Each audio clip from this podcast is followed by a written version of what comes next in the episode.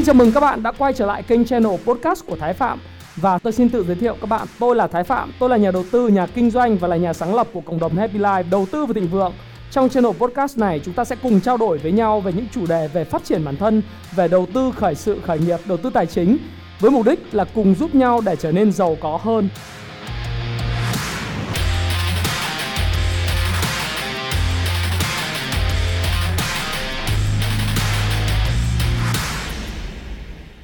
Và chủ đề của ngày hôm nay, tối thứ 6, như thường lệ hàng tuần thì tôi sẽ dành thời gian để mà cùng tổng kết với các bạn về những cái vấn đề liên quan tới thị trường chứng khoán, những vấn đề đang nảy sinh với thời sự về tài chính quốc tế. Lần này chúng ta sẽ quan tâm tới đại dịch Covid lần thứ 2. Thực chất ra nó là một làn sóng thứ 2 về đại dịch Covid và cái tác động của nó đối với cái kinh tế xã hội, các hoạt động kinh doanh, cũng như là những diễn biến của cái bầu cử Tổng thống Mỹ sẽ diễn ra trong tháng 11 tới. Nó sẽ ảnh hưởng như thế nào đến cái sự phản ứng của thị trường thế giới hiện tại và trong suốt khoảng 5 tháng tiếp theo của thị trường chứng khoán. Đây là một cái video trong chuỗi cái video thế giới hậu đại dịch mà tôi vẫn tiến hành kể từ lúc chúng ta có cái đại dịch Covid đã xảy ra. Thì đây là một câu hỏi nó liên quan đến là hiện nay đại dịch đang diễn ra như thế nào, những cái ảnh hưởng của nó lên Fed, Ngân hàng Trung ương Mỹ và các ngân hàng thế giới ra làm sao, những cái ảnh hưởng lên các hoạt động kinh doanh, ý nghĩa của nó đối với hệ thị trường tài chính, và chúng ta cùng cập nhật bầu cử Tổng thống Mỹ nó ảnh hưởng như thế nào đến thị trường chứng khoán Mỹ. Thứ nhất, đầu tiên chúng ta hãy cùng tìm hiểu là đại dịch này đang diễn ra như thế nào. Thì chúng ta thấy được một điều là tại thời điểm hiện nay khi tôi làm cái video này, thế giới có gần 10 triệu người đã nhiễm cái đại dịch. Đấy, chúng ta có 9.710.000 người và hiện tại thì đã có khoảng gần 500.000 người đã bị mất vì đại dịch. Và thực tế ra với ngày hôm qua thì cái tốc độ nhiễm của đại dịch nó ngày càng lây lan mạnh trên thế giới. Cụ thể là Mỹ hiện tại là đã có 2,5 triệu người nhiễm và mỗi một ngày có khoảng 40.000 người bị nhiễm mới và khoảng gần 700 người, 650 người bị mất vì đại dịch. Đây là con số rất là đau xót. Và các bạn biết không, Brazil là cái quốc gia mà người tổng thống của nó không có tiến hành cách ly xã hội, mà ngay từ lúc mà đại dịch xảy ra thì ông khinh thường cái đại dịch này và để cho đại dịch lan tràn khắp quốc gia. Thì thời điểm này Brazil là quốc gia thứ 2 và là quốc gia rất là đông dân, 212 triệu dân, và cũng có là 1 triệu 2 người bị nhiễm và 40.000 người nhiễm mỗi ngày, và mỗi ngày có khoảng 1.200 người bị mất vì đại dịch. Thậm chí là ở một số bang như Sao Paulo là cái thành phố rất là lớn của Brazil, thì hiện tại thì nghĩa trang đã không còn chỗ để mà chôn cái người mới bị mất vì bệnh đại dịch. Họ phải đào những người cũ lên. Đấy là một cái thảm cảnh mà thực tình tôi cảm thấy rằng là chúng ta rất là may mắn, bởi vì chúng ta đang sống tại Việt Nam và chúng ta thấy vui, nhưng mà chúng ta cũng phải thấy rằng là chúng ta có cái empathy, tức là cái sự đồng cảm với lại người dân của thế giới. Bởi vì khi nhìn đại dịch xảy ra ở Brazil, ở Nga, ở Ấn Độ, ở nước Anh, ở Peru, Chile, Nam Mỹ, thậm chí là ở Iran, suốt từ lúc mà đại dịch xảy ra tới giờ nó chưa có dấu hiệu thuyên giảm, thì tôi phải nói rằng là đây là một cái tình hình cực kỳ xấu đang xảy ra trên toàn thế giới. Và điều này nó xuất phát từ Trung Quốc, mà đến thời điểm này Trung Quốc thì khống chế dịch rất là tốt. Một nền kinh tế mà có 1 tỷ tư dân mà mới chỉ có 83.000 người thôi. Thì tôi cũng không biết là đây phải là số liệu thực tế hay không, thế nhưng mà đây là một số liệu cho chúng ta thấy rằng là hiện tại những vấn đề liên quan đến Covid-19 nó đang xảy ra rất là mạnh mẽ trên toàn thế giới. Ước tính là khoảng 20 triệu người Mỹ đã có thể nhiễm NCOVID. Thì đây là cái cảnh báo và cái ước tính của giám đốc CDC của Mỹ, và tương đương với 6% dân số. Và rõ ràng theo ông ta thì nhiều người Mỹ vẫn có nguy cơ nhiễm cái đại dịch này. Và theo ước tính của chúng tôi hiện nay, số ca nhiễm thực tế cao gấp 10 lần cái con số được ghi nhận. Và hiện tại thì đấy, như tôi đã nói với các bạn, đó là khoảng 2,5 triệu người đã bị nhiễm cái đại dịch này. Thì cái đại dịch này nó đã ảnh hưởng như thế nào đến thị trường chứng khoán? Thực tế ra thì các bạn nói rằng ở thị trường chứng khoán là cái thị trường nó sẽ không có gắn kết nhiều với lại cái câu chuyện là kinh tế thực. Thị trường chứng khoán không phải là nền kinh tế, thị trường chứng khoán không phải là nền kinh tế, và thị trường chứng khoán không phải là nền kinh tế. Đó là câu nói của ông Paul Krugman, là một trong những tác giả của giải Nobel kinh tế học. Thế nhưng mà nó quyết định đứng đằng sau là bởi vì cái sự hỗ trợ của Fed và Ngân hàng Trung ương Thế giới đã bơm một lượng tiền rất là lớn ra thị trường. Và nó khiến cho, thứ nhất là người dân khi ở nhà giãn cách xã hội, social distancing và nghỉ việc, họ không việc làm, họ nhận những trợ cấp tiền helicopter money từ chính phủ và họ bỏ cái tiền đó, họ đi kinh doanh ở trên sàn chứng khoán để với hy vọng là có một cái nguồn thu nhập thứ hai. Chúng ta cũng biết rằng đây là một cái hiện tượng nó đã xảy ra suốt từ lúc khoảng cuối tháng 3, đầu tháng 4 cho đến thời điểm hiện tại. Thế thì có một nhóm những nhà đầu tư trẻ, nó gọi là nhóm những nhà đầu tư Robinhood, những người đánh chứng khoán theo kiểu CW, những cái cover warrant, chứng quyền của Mỹ ở cả chiều, ở call là chiều buy và chiều put là chiều sell. Họ đều kiếm được tiền nhưng phần lớn là kiếm được tiền từ call. Thì những cái đại dịch nó đã xảy ra, nó tạo ra cái cơ hội như vậy. Nhưng vậy thì làn sóng thứ hai nó có tạo ra cái cơ hội như vậy hay không? Thì chúng ta hãy cùng xem. Nhưng mà với cái điều kiện là chúng ta thấy rằng là ngày càng nhiều người lo lắng vì cái đại dịch này. Đấy, chúng ta thấy đấy là gần 10 triệu người rồi. Và ngay cả vị tổng thống Brazil cũng nói là đã có thể là đã nhiễm NCOVID rồi. Và tổng thống này là cái tổng thống rất là hài hước. Ngày 25 tháng 6 vừa rồi, ông Jair Bolsonaro, ông nói là ông có thể phải xét nghiệm lại một nữa bởi vì ông đã có thể dính cái bệnh dịch này. Thì đây là cái mức độ rất là nghiêm trọng. Và ông luôn luôn coi nhẹ cái mức độ nghiêm trọng của cái đại dịch này và rất nhiều lần ví nó là cái cúm vặt. Đấy. Thế nhưng mà thực ra thì không phải là như vậy. Cái nguồn cơn sâu xa không phải là ông tổng thống này quá dốt để không biết rằng đây là một đại dịch nguy hiểm. Cái nguồn cơn sâu xa của ông tổng thống Brazil này hay là sự tái mở cửa lại nền kinh tế Mỹ, nó là vấn đề liên quan tới an sinh xã hội. Vấn đề của nó là Brazil thì là cái quốc gia mà có tỷ lệ thất nghiệp và những người lang thang sống ở các khu ổ chuột, các thành phố lớn rất lớn. Họ không thể là giãn cách xã hội như các nước khác.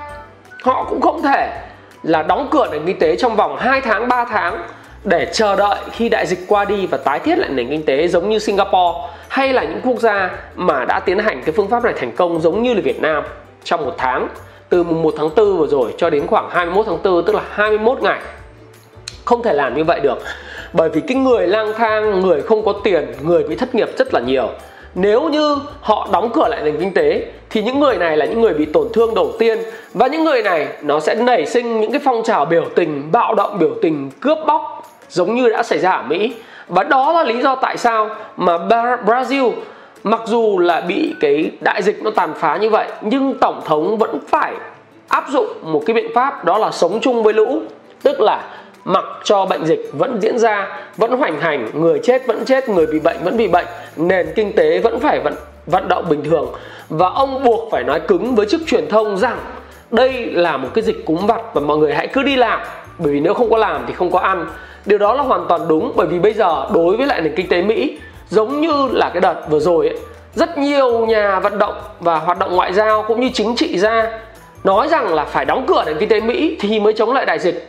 Nhưng mới chỉ đóng cửa được gần 1 tháng trời ở New York và các bang ở Florida rồi miền Nam nước Mỹ, Arizona này kia, đúng không? Rồi ở phía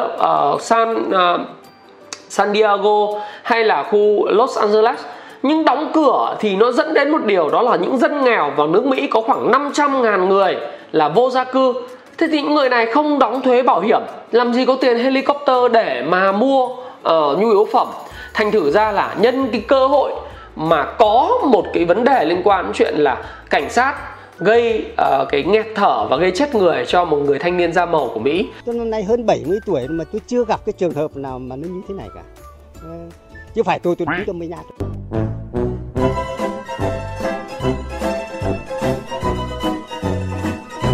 Thì nó tạo nên cái làn sóng phản đối, cái cảnh sát và biểu tình bạo loạn lan rộng khắp nước Mỹ. Và có thể là sẽ có một số cái thế lực đứng đằng sau để kích động. Giống như Mỹ thì rất giỏi về cái cuộc cách mạng màu mà, cho nên là cái việc kích động nó là đơn giản. Thì ai đứng sau chuyện đó tạo ra sự bất ổn của xã hội để gây cái ảnh hưởng, để lúc mà bầu cử tổng thống Mỹ nó có những cái điều khoản lợi cho cái ứng viên của phe đối lập. Thì tôi có thể ở đây là một cái thuyết âm mưu, nó không chắc chắn cho nên tôi cũng không thể nói cái chuyện này được và không thể kết luận một cách hàm hồ và không có chứng cứ, đúng không ạ? Thế nhưng mà mình cũng có thể đặt cái giả thuyết như vậy. Thì cái vấn đề nguyên nhân sâu xa nó không phải là vấn đề ai giật dây nữa, mà vấn đề nguyên nhân sâu xa nó nằm ở cái câu chuyện đó là những người vô gia cư không có cái kinh tế. Và chính vì không có kinh tế cho nên là khi mà cái đại dịch lần thứ hai nó xảy ra, và theo WHO thì nói rằng là cái đại dịch nó đang diễn biến rất xấu trên toàn cầu rồi, nó cực kỳ xấu luôn. Và ông tổng giám đốc này ông nói rằng là đại dịch này nó đang có chiều hướng thuyên giảm tại châu Âu nhưng mà nó xấu đi ở trên toàn cầu. Đấy. Và ông nói rằng là chưa có gì chắc chắn các nhà khoa học sẽ tạo ra một loại vaccine có thể ngừa cái chủng virus do cái đại dịch này gây ra, và thế giới phải mất đi 1 năm để sáng chế một loại vaccine như vậy. Như vậy thì tình hình từ giờ cho đến hết năm 2020 và thậm chí là đầu 2021, chúng ta phải xác định rằng là chúng ta sống chung với lũ. Và các cái quốc gia nhỏ khó lòng có thể phong tỏa lại nền kinh tế lần thứ hai. Không chỉ quốc gia nhỏ các bạn ạ, ngay cả quốc gia lớn như Mỹ, thậm chí đến thời điểm này không thể phong tỏa nền kinh tế lần thứ hai lại một lần nữa. Giống như tôi đã nói, phong tỏa nó là tự sát, bởi vì thà chết vì bệnh dịch, người dân sẽ lựa chọn thà chết vì bệnh dịch còn hơn là chết đói. Mà nếu như bạn không mở cửa lại nền kinh tế để cho các hoạt động giao thương, buôn bán, làm ăn, kinh doanh nó diễn ra và người dân có thu nhập, thì những người vô gia cư này họ sẽ sống vào đâu? Sống tiền trợ cấp của chính phủ không có, họ làm thế nào để có ăn? Thì họ phải nổi loạn, và họ nổi loạn họ sẽ gây ra bạo động và bất ổn xã hội. Đó là những cái điều mà rất đau đầu đối với cái chính trị gia toàn thế giới. Và thực tình là điều này chúng ta cũng thấy rằng là có một cái câu là như này này, nói chuyện rất là hay của cái ông mà của ông Suresh Tatia, chiến lược gia đầu tư cao cấp tại văn phòng APAC CIO của Credit Suisse, nói trên chương trình truyền hình Street Size của CNBC. Đó là gì? Ông nói là làn sóng bùng phát Covid lần thứ hai gây lo ngại cho nhà đầu tư, nhưng tôi nghĩ có điểm khác biệt quan trọng ở đây. Khác với đợt bùng phát hồi tháng 3 năm 2020, lần này chúng ta khó mà chứng kiến nền kinh tế toàn cầu bị phong tỏa lại một lần nữa. Ông hoàn toàn nói đúng và tôi ủng hộ. Nếu bạn xem tới làn sóng bán tháo hồi tháng 3 năm 2020, lý do thị trường bán tháo không phải là do lo ngại vì đại dịch. Phần thị trường sẽ ngó lơ và tập trung vào đà phục hồi trong vài quý tới. Đây là một nhận định rất là hay, và tôi sẽ nói cái vấn đề nhận định với thị trường tiếp tục trong thời gian của cái video này sắp tới. Và bạn đừng quên là hãy tiếp tục xem cái video này cho đến tận cuối, bởi vì đây là một cái video rất dài. Và nếu bạn xem cái video này, điều đó là bạn đã cập nhật toàn bộ những cái tin tức trên thị trường, về thị trường tài chính và những gì đã diễn ra xung quanh nó, để các bạn có thể ra những quyết định đầu tư cho mình. Và video này sẽ không nói là bạn đầu tư cái gì, nhưng tôi sẽ cho bạn một cái bức tranh tổng quan để các bạn có thể hiểu được là các bạn nên đầu tư như thế nào và những rủi ro đi kèm với cơ hội của nó ra làm sao. Thì đấy, các quốc gia là không thể nào mà có thể afford, tức là đáp ứng lại một cái lần đóng cửa nữa, và không ai chọn đóng cửa nữa, đúng không các bạn? Như vậy kể cả Việt Nam bây giờ chúng ta không chọn đóng cửa nữa đâu các bạn ạ, nếu có xảy ra. Và nó ảnh hưởng, tiếp tục ảnh hưởng đến bán lẻ. Thí dụ như Apple hiện nay đã phải đóng thêm 14 cái cửa hàng ở Florida, bởi vì cái ca nhiễm nó tăng cao, ảnh hưởng sức khỏe của nhân viên và ảnh hưởng sức khỏe của cái người dân, cho nên họ đóng mới ngày hôm qua thôi. Và hiện nay thì chúng ta có thể nói một điều, đấy là với Nike cũng vậy. Nike là một hãng thể thao danh tiếng chuyên sản xuất đồ quần áo thể thao, giày thể thao, thì họ cũng đã báo cáo những kết quả kinh doanh yếu kém của cái quý 1 vừa rồi, và dự kiến quý 2 cũng sẽ bị ảnh hưởng. Nó gây cái bất ngờ cho cái giới tài chính của Mỹ. Đấy. Và đương nhiên là đối với lại cái hoạt động kinh tế đang xảy ra, đại dịch nó đang diễn biến như thế, và những cái sự diễn biến nó rất là phức tạp như vậy, thì chúng ta thấy rằng là cái hành động nó ảnh hưởng đến các cái ngân hàng trung ương như thế nào. Fed dĩ nhiên tiếp tục bơm tiền, ngân hàng thế giới tiếp tục bơm tiền, đó là cái dĩ bất biến. Tuy nhiên, cái sự hạn chế của Fed so với những cái thời điểm cách đây 3 tuần và 1 tháng, đó là Fed sẽ hạn chế những hoạt động bơm tiền hơn, là bởi vì là bơm tiền thì phải có cái chừng mực, nếu không thì cái tiền nó lại chảy ngược đối với lại thị trường chứng khoán và đẩy thị trường bong bóng thị trường chứng khoán lên cao. Và có một câu chuyện bi hài, đó là một cái doanh nhân họ được hỗ trợ là 1,5 triệu đô để mà khắc phục hậu quả của cái NCOVID. Thì cái doanh nhân này của Mỹ, cái doanh nghiệp cầm 1,5 triệu này để lên trên thị trường chứng khoán và để chơi chứng khoán, và đó là một cái câu chuyện thực tế. Và ông ta kiếm được rất nhiều tiền, nhưng vấn đề là bị kiện bởi chính cái ngân hàng và chính phủ Mỹ cấp tiền cho ông ta để ông ta hạn chế cái câu chuyện là cái tác động lên hoạt động kinh doanh. Thế thì Fed sẽ rút kinh nghiệm và sẽ không bơm tiền tràn lan nữa. Tuy nhiên thì ngân hàng trung ương Mỹ hiện nay đang gặp những vấn đề là bởi vì các ngân hàng thành viên, trong đó cái bộ ba các ông lớn đó là JP Morgan Chase, Goldman Sachs và Bank America và các ngân hàng nhỏ đang cho những dấu hiệu về sức khỏe tài chính của tình hình tài chính kinh doanh, sức khỏe tình hình của ngân hàng, đó là các hoạt động stress test của các hoạt động ngân hàng Mỹ nó đang gặp những cái vấn đề. Và khi nó gặp những vấn đề như vậy về thanh khoản thì Fed buộc phải làm gì? Ngân hàng, Ủy ban Bảo hiểm tiền gửi, ngân hàng liên bang ấy, thế tức là họ thấy rằng là khả năng kiếm tiền của các tổ chức tín dụng đang gặp vấn đề và cái chất lượng cái tài sản ấy, nó cũng đang bị gặp vấn đề luôn. Thành thử ra là họ sẽ cho phép là các ngân hàng này dễ dàng đầu tư quy mô lớn và các quỹ đầu tư mạo hiểm, tức là cho phép dùng một số tiền hiện nay đang có ngân hàng, cho phép các ngân hàng đầu tư này được đầu tư mạo hiểm và các nhà bank ấy, cũng được giải phóng thêm nguồn vốn với quy định mới về giao dịch phái sinh, tức là tài trợ cho hoạt động phái sinh, các cái sàn giao dịch phái sinh. Nói chung thì là một vài ngân hàng thì sẽ không chịu nổi cái kiểm tra về mặt tài chính, tình hình sức khỏe tài chính, cho nên là Fed cho phép đầu tư tài chính tự do hơn để kiếm thêm nguồn thu nhập. Cái thứ hai nữa là có một cái câu nói rất là hay, nhận xét rất hay của Art Hogan, chiến lược gia thị trường tại National Securities, thì nói rằng là trong một cuộc suy thoái thì số khoản nợ của ngân hàng có thể bị giảm giá trị. Tức là khi mà bạn đem tiền vào ngân hàng ấy, thì bạn phải đem có collateral, tức là cái tài sản thế chấp vào ngân hàng để vay, đúng không? Thì khi suy thoái xảy ra là cái tài sản trước đây được định giá ví dụ như 100 triệu đô la hay 100 tỷ nó rớt xuống còn khoảng 70 triệu đô la hoặc 70 tỷ. Thì cái collateral trước đây là cái tài sản thế chấp nó được định giá 100 tỷ thì bây giờ nó mất 30% giá trị, nó chỉ còn 70 tỷ thôi. Thế thì cái nguồn vốn của nhà băng được nới thêm. Khi mà nguồn vốn nhà băng được nới thêm thì thị trường cũng yên tâm hơn, là bởi vì sao? Bởi vì quy định cho vay của ngân hàng trung ương của Fed hay là bất cứ ngân hàng trung ương nào của Mỹ thì dựa trên là cái tài sản được đảm bảo bằng các giấy tờ có giá, nó tăng giá qua thời gian, hay là tỷ lệ ký quỹ kiểu thế. Nếu mà chúng ta đầu tư chứng khoán thì khi cái danh mục của chúng ta tăng giá trị lên thì chúng ta được vay nhiều hơn, và ngược lại khi cái giá trị của cái danh mục của chúng ta sụt giảm thì cái khả năng vay nợ chúng ta ngày càng ít đi, vay margin ít đi. Thì tương tự như vậy, các nhà băng cũng vậy, khả năng xoay tiền và tạo tiền của họ cũng phụ thuộc vào chất lượng của collateral, tức là những cái khoản thế chấp của các cái khách hàng của họ đưa vào và vay. Nếu cái khoản thế chấp nó đi xuống thì khả năng cho vay của các ngân hàng thương mại và các ngân hàng đầu tư của Mỹ nó cũng gặp phải ảnh hưởng, và đặc biệt các ngân hàng đầu tư.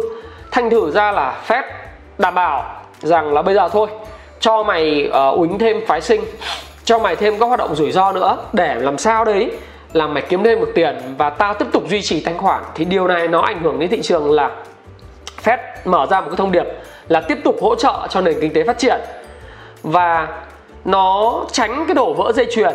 Cho nên Fed phải bước đi ngay lập tức, đó là cho phép hoạt động tham gia rủi ro. Và đặc biệt có một điều nữa là Fed cấm các cái băng dùng cái tiền mặt được hỗ trợ hoặc là tiền mặt hiện có để trả cổ tức. Thì cái điều này là một cái điều mà rất là hay, đó là sau khi mà gặp những vấn đề về stress test của cái đại dịch ấy, thì Fed đã ngay lập tức cấm cửa các nhà băng sử dụng cái tiền để trả cổ tức để nhằm đẩy giá cổ phiếu lên cao. Bởi vì là một số ngân hàng thì có sức khỏe nền kinh tế không có đảm bảo. Thì đây là một cái câu chuyện trên CNBC mà tôi đọc cái bài báo này, tôi thấy rất là hay. Và nó cũng thể hiện một điều, đấy là gì? Trong lúc mà kinh doanh khó khăn thì người ta phải giữ cái tiền mặt, và cash is king. Tức là đối với lại doanh nghiệp, người ta giữ tiền mặt để bất cứ khi nào bất chắc thì người ta có thể sử dụng cái tiền này để hỗ trợ cho hoạt động kinh doanh. Đặc biệt đối với hệ thống ngân hàng thì không được dùng cái số tiền đó để trả cổ tức cho cổ đông, bởi vì trả cổ tức thì nhiều khi cổ đông cầm về không biết làm gì với tiền. Nhưng đối với ngân hàng thì cái tiền đó là để tiếp tục tái đầu tư kinh doanh và thêm cấp tín dụng cho các cái hoạt động sản xuất kinh doanh của nền kinh tế. Thì đây là một cái mà tôi nghĩ rằng là rất là hay, và cái chính sách rất hay của Fed. Đấy, thì chúng ta có thể thấy rằng là đấy là những hoạt động mà có thể thấy rằng là nó liên quan tới cái câu chuyện của Fed. Bởi vì Fed nó sẽ ảnh hưởng tới hoạt động của các ngân hàng trung ương của thế giới. Fed đi trước và các ngân hàng trung ương thế giới đi sau. Ví dụ như ngân hàng trung ương Việt Nam, ngân hàng nhà nước Việt Nam thì chúng ta giảm lãi suất tiền gửi này, đúng không? Và thời gian tới thì nhiều bạn nói rằng là bây giờ phải nâng cái lãi suất tiền gửi, đấy là một quyết định sai lầm và ngu ngốc, bởi vì nâng lãi suất ngân hàng lên thì bằng cái điều đó nó giết chết các hoạt động kinh doanh. Tí xíu nữa tôi sẽ nói, bởi vì cái tình hình hoạt động kinh doanh của chúng ta hiện nay rất là yếu. Đây này, bây giờ chúng ta cùng coi hoạt động kinh doanh. Thì đương nhiên là hàng không bây giờ đang phục hồi nhờ chính phủ chống dịch rất tốt, cho nên hàng không của Việt Nam được phục hồi cái phần nó gọi là khách nội địa.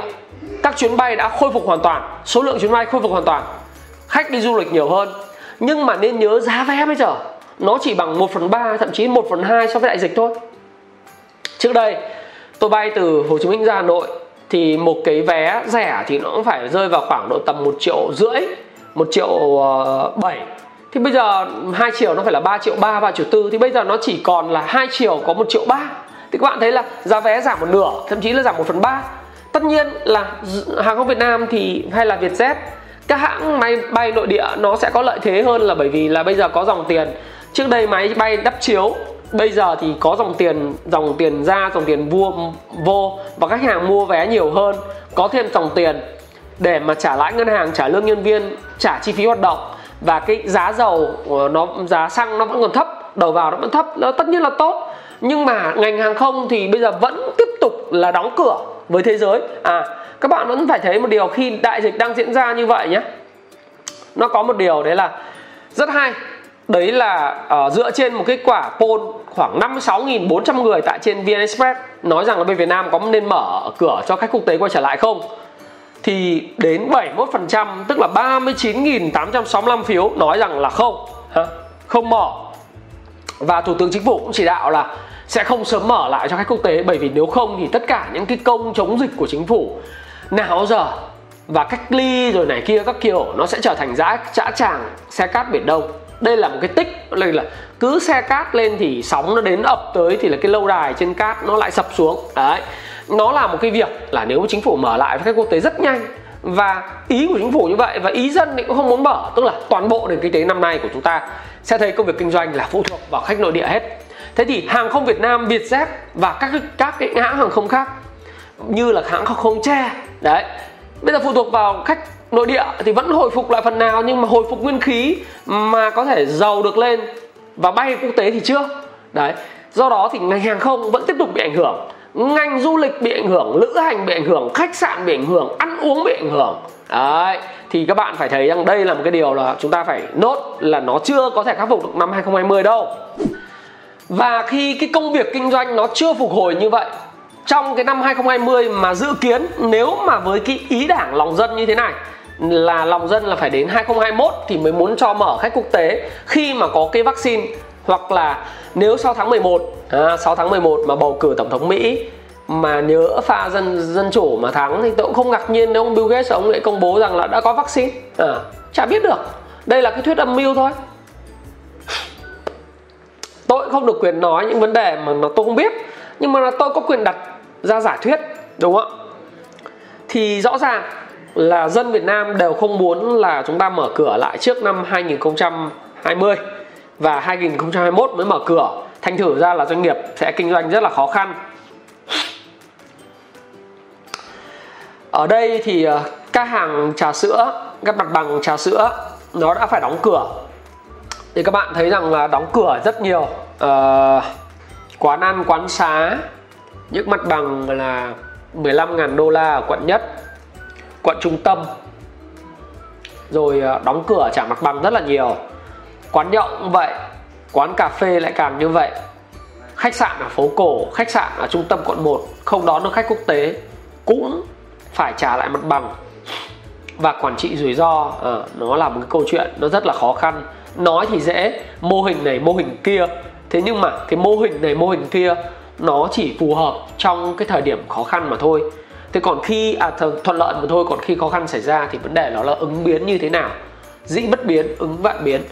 Dĩ bất biến là gì? Những vấn đề về kinh doanh sẽ tiếp tục khó khăn, ngân hàng trung ương vẫn bơm tiền để hỗ trợ các doanh nghiệp, đấy là dĩ bất biến. Nhưng ứng vạn biến nó là gì?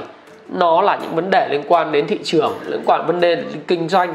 Thì thực sự các bạn, bây giờ cái nhu cầu liên quan kinh doanh của người dân nó khá là thấp, mặt bằng của Việt Nam rất là đắt, mà kinh doanh như thế này thì chắc chắn là chết đấy. Chúng ta phải thấy một điều là như vậy. Và triển vọng của các cái doanh nghiệp blue chip cũng không theo ông Phan Dũng Khánh ở đây là cái bài báo trên VnExpress đấy, là blue chip nó không có nhiều cái triển vọng trong năm 2020 cơ. Tức là các doanh nghiệp thuộc VN30 của chúng ta không có nhiều triển vọng lắm đâu, bởi vì là bây giờ kể cả thực phẩm, sữa, rồi xây dựng, rồi là vật liệu xây dựng, rồi tất cả những hoạt động thì bây giờ toàn phụ thuộc vào khách nội địa hết. Chưa kể là các hãng không du lịch ngày càng chết, thì VN30 của chúng ta lấy đâu ra mà triển vọng lớn được. Điện nước thì vẫn phải xài, đồng ý, nhưng mà mức độ tăng trưởng nó phụ thuộc vào tăng trưởng của cái gì? Của việc là doanh nghiệp có sử dụng nhiều để sản xuất kinh doanh hay không. Cho nên thì các bạn cũng phải thấy rằng là kinh doanh rất là khó khăn đấy. Và bất động sản thì sao? Bất động sản thì mặc dù là rất là nhiều bất động sản khu Nam lên dây cót, ví dụ những dự án Aqua City, rồi những dự án để đón khu công nghiệp này ngày kia lên dây cót, và khu Đông như tôi đã nói. Thế nhưng mà bây giờ thì sao? Bây giờ thì giao dịch đất nền và tất cả mọi thứ ở khu Đông Hồ Chí Minh nó vẫn rất là ảm đạm. Tất nhiên là không phải nói là tất cả mọi nơi, thế nhưng mà một vài nơi thì sôi động, còn một vài nơi phần lớn thì là ảm đạm. Thế thì kể cả nền kinh tế và bất động sản nó vẫn đang khó khăn như thế này.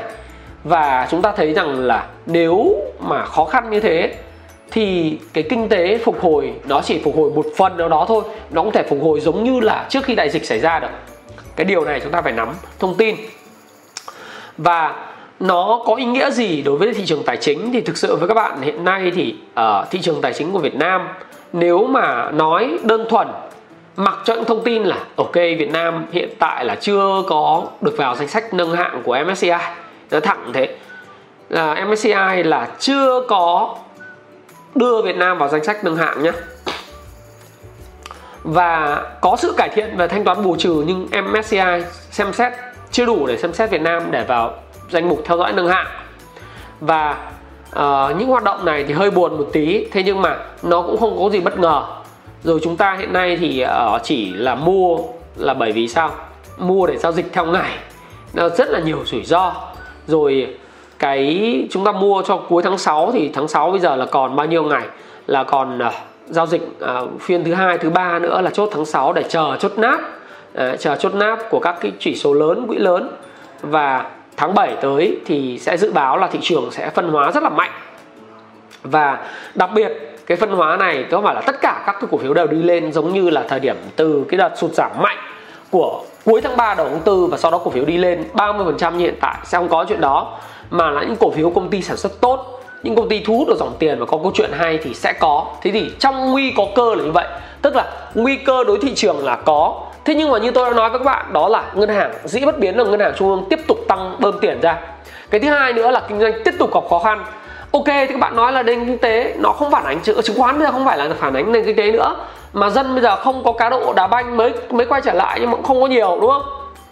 Kinh doanh không được, đầu cơ vàng cũng không, đất đai thì đang gặp khó khăn như thế, thì bây giờ lên chứng khoán. Nhưng mà bây giờ chứng khoán aloso kiểu kiếm tiền thì lại không, chỉ có những cổ phiếu có câu chuyện và những bạn có ăn có học thôi.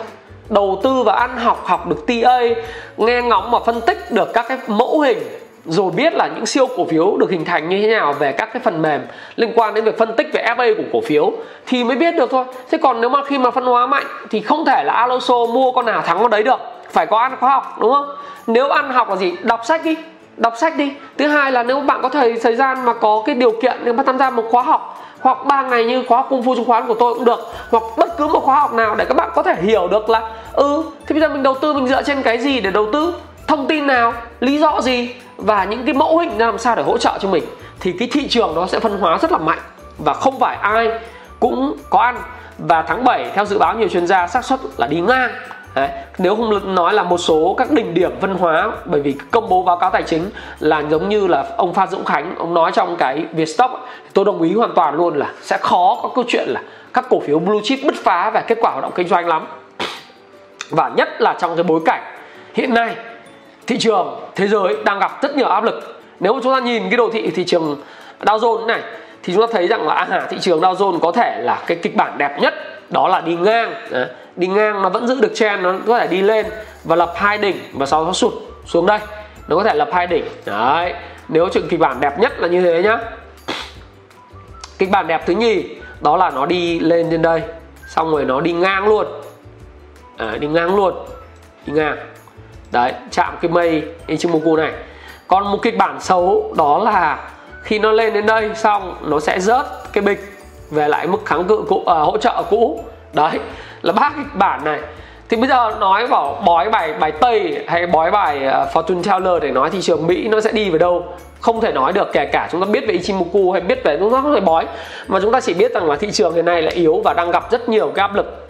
Áp lực lớn nhất đó là việc bầu cử tổng thống Mỹ. Hiện nay ông Joe Biden, ông Joe Biden ha, cái tỷ lệ ủng hộ ông Joe Biden đang vượt ông Trump ở một số bang. Đấy, kết quả thăm dò của Reuters, Ipsos ấy. Ipsos là một công ty nghiên cứu thị trường của quốc tế, công bố hôm 27 tháng 5 rằng 41% người hỏi ủng hộ chính quyền tổng thống Donald Trump, trong khi đó 53% ý kiến ngược lại cái tỷ lệ này, và ông dẫn đầu luôn về cái tỷ lệ đại cử tri ủng hộ. Thì đây là một cái poll rất đáng ngại đối với lại thị trường chứng khoán, và ông Biden lên thì sẽ ảnh hưởng gì đến đối với ông Trump. Hiện nay á, nếu bạn nhìn vào cái bang ở đây này, tôi dừng lại cho các bạn sẽ thấy rằng là ở đây tỷ lệ ủng hộ ông Biden ở một số bang là vượt ông Trump hết rồi, 49, 48, 49, 40, 47 đấy, rồi 50, 40. Thì các bạn sẽ thấy rằng là một số bang hiện nay đang ủng hộ ông Biden rồi. Mà ông Biden này là gì? Khi ông lên ông sẽ tăng thuế thu nhập doanh nghiệp lên, bởi vì tất cả là dân chủ là thích bữa trưa miễn phí, giáo dục miễn phí, đúng không? Y tế miễn phí, cái gì cũng miễn phí. Toàn cầu hóa là có khi lại quay trở lại. Rồi những vấn đề liên quan đến câu chuyện là làm cho cái nhà đất nó không bong bóng nữa. Thế thì cái thị trường nó có thể gặp một cú gọi là đảo chiều lúc ngay thời điểm tháng 11 năm 2020 là thời điểm mà có thể là sẽ có một cái cú sụp lớn. Thì có thể là như vậy nếu ông Biden ông đắc cử, và chả biết được, tôi cũng phải là tài thánh để đoán, nhưng mà rõ ràng thị trường đang lo ngại về cái thông tin này, và có thể thời gian tới nó sẽ phản ánh vào trong giá cổ phiếu, thị trường thế giới nó sẽ phản ánh. Đấy, thì chúng ta nói ba kịch bản đẹp nhất là đi lên hai đỉnh rồi sụp, nhưng mà đẹp mà nhì nhì thì nó đi ngang, nhưng mà có thời điểm mà nó có thể xuống cái mức hỗ trợ như thế này. Thì đấy là cái điều mà tôi muốn nói với các bạn. Và thực ra là ông Donald Trump đang gặp rất nhiều vấn đề liên quan tới cái việc mà ông đợt vừa rồi ở cái thành phố Tulsa, bang Oklahoma. Thì ông đang có vấn đề ở cái chỗ là ông đánh giá quá thấp về cái câu chuyện là mọi người sợ đến để chống dịch ấy, để nghe ông phát biểu. Nhưng bây giờ thực ra các bạn nhìn nó, cái hàng ghế trống, ông phát biểu và mọi người trong cái ban vận động tranh cử gồm con gái và con rể của ông thì đều rất là thất vọng. Đấy, đều rất là thất vọng, và ông nếm trái đắng. Và buổi meeting của ông thì khiến cho ông thất vọng, bởi vì nó chỉ có hơn 6.000 người so với lại cái mong đợi của ông, đó là đâu ông mong đợi nó là khoảng 40.000 người cơ. Đấy, thế nhưng mà ông nghĩ rằng ông sẽ đáp xuống biển người, nhưng mà nó không như thế. Thì đấy là một cái điều mà ông khá là thất vọng, và ông chật vật thu hút các cái cử tri nữ trẻ tuổi, mà chủ yếu là những người ở công nhân cổ xanh ấy, là những người nông dân và công nhân. Nhưng mà họ cũng bị ảnh hưởng rất nhiều về cái cuộc chiến của ông với lại Trung Quốc. Trung Quốc thì vẫn đang ra cái chiêu bài nuôi mộng để tái đắc cử. Thế nhưng mà ông Trump tái đắc cử, nhưng mà tôi cũng chưa biết là họ ra chiêu gọi là chiêu ảo như thế thôi để mà hỗ trợ hay như thế nào. Nhưng rõ ràng thì Đảng Dân Chủ thì sẽ mềm mỏng với Trung Quốc hơn, sẽ nói mà không làm với Trung Quốc nhiều hơn là ông Trump. Ông Trump thì nói và làm thực sự, thì đây hình ảnh của lãnh đạo rất là cứng rắn. Tuy nhiên thì ông đang gặp những cái vấn đề nó liên quan tới cái câu chuyện là khẩu chiến của ông với lại cố vấn của ông, gọi là cố vấn an ninh quốc gia, ông John Bolton cũ ấy. Tức là ông John Bolton bây giờ thì lại tăng sức ép mà nói xấu ông Trump. Có rất là nhiều những cái vấn đề liên quan tới cái cuộc gọi là bầu cử của ông Trump.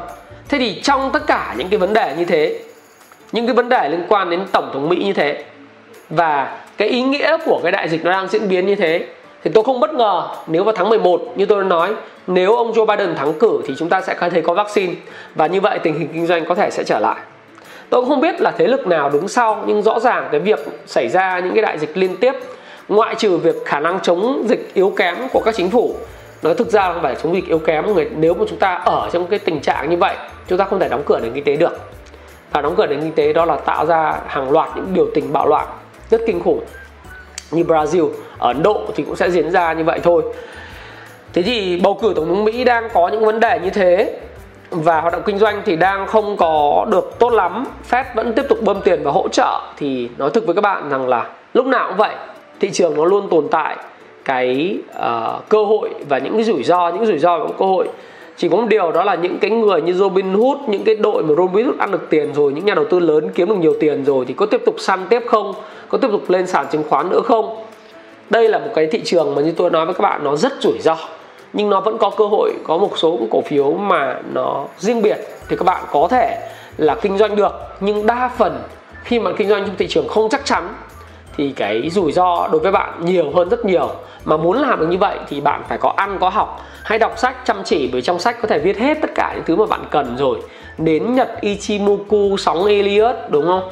Rồi những cái vấn đề liên quan giao dịch kiếm sống hàng ngày bạn cũng có, làm giàu từ chứng khoán có, payback time cũng có. Tất cả những cái đó nếu bạn không đọc thì đó là sự lãng phí của bạn, chứ không phải đó là sự lỗi của thị trường. Và các bạn thấy đối với chúng ta hiện nay, với những tình hình dĩ bất biến, chúng ta sẽ ứng vạn biến như thế nào đối với thị trường. Tôi sẽ còn cập nhật cho các bạn về tình hình bầu cử của nước Mỹ. Và đây là một cái điều quan trọng ảnh hưởng toàn bộ thị trường trong vòng 4 năm tới, chứ không chỉ là vấn đề cái liên quan của nó là cho đến 5 tháng tiếp theo. 5 tháng tiếp theo, dĩ nhiên thị trường có thể có những cú sóng nhỏ và những cái cổ phiếu riêng biệt. Thế nhưng mà sóng lớn nó có thể chỉ bắt đầu vào cuộc bầu cử tổng thống Mỹ có kết thúc vào tháng 10 và tháng 11 năm 2020 mà thôi. Tức là tháng 10 là đã biết là ai thắng cử rồi, tháng 11 thì là công bố chính thức rồi. Đấy, lễ nhậm chức vào tháng 1 năm sau. Thế nhưng mà ai sẽ diễn ra, ai sẽ làm tổng thống Mỹ sẽ quyết định là dòng tiền nó sẽ chảy về đâu. Và đương nhiên sóng nó có thể đi xuống, nó có thể đi lên, và bạn sẽ là người biết điều đó. Và tôi sẽ thường xuyên cập nhật các bạn những video như thế này. Và nếu bạn thích những video cập nhật thị trường như thế này thường xuyên thì hãy comment xuống phía dưới, như chúng tôi vẫn hay nói với các bạn. Đó là bạn hãy comment ở phía dưới nói rằng là tôi thích cách anh Thái làm video như thế này, và anh Thái hãy tiếp tục cập nhật những video như thế này nữa, để cho chúng ta cùng học tập, cùng trao đổi và phát triển, để tôi có thêm cái động lực để tiếp tục làm video dài như thế này cho các bạn nữa. Và đây là một video hoàn toàn miễn phí, không khuyến nghị ai mua bán bất cứ cái gì. Đây là video mở não cho bạn. Và nếu bạn muốn học, hãy đọc sách. Nếu muốn học, hãy tham gia khóa học đào tạo. Và đương nhiên nếu bạn không tham gia cũng chả sao cả, hãy chào tôi một tiếng, hãy chúc nhau sức khỏe và thành công. Và Thái Phạm xin cảm ơn bạn đã lắng nghe cái trao đổi của Thái Phạm trong cái video này. Và rủi ro luôn luôn đi kèm với cái cơ hội, và cơ hội của những cổ phiếu riêng lẻ, bởi vì thị trường sẽ phân hóa. Đó là thông điệp chính của video lần này. Và xin chào và xin hẹn gặp lại các bạn trong video tiếp theo. Cảm ơn các bạn rất nhiều.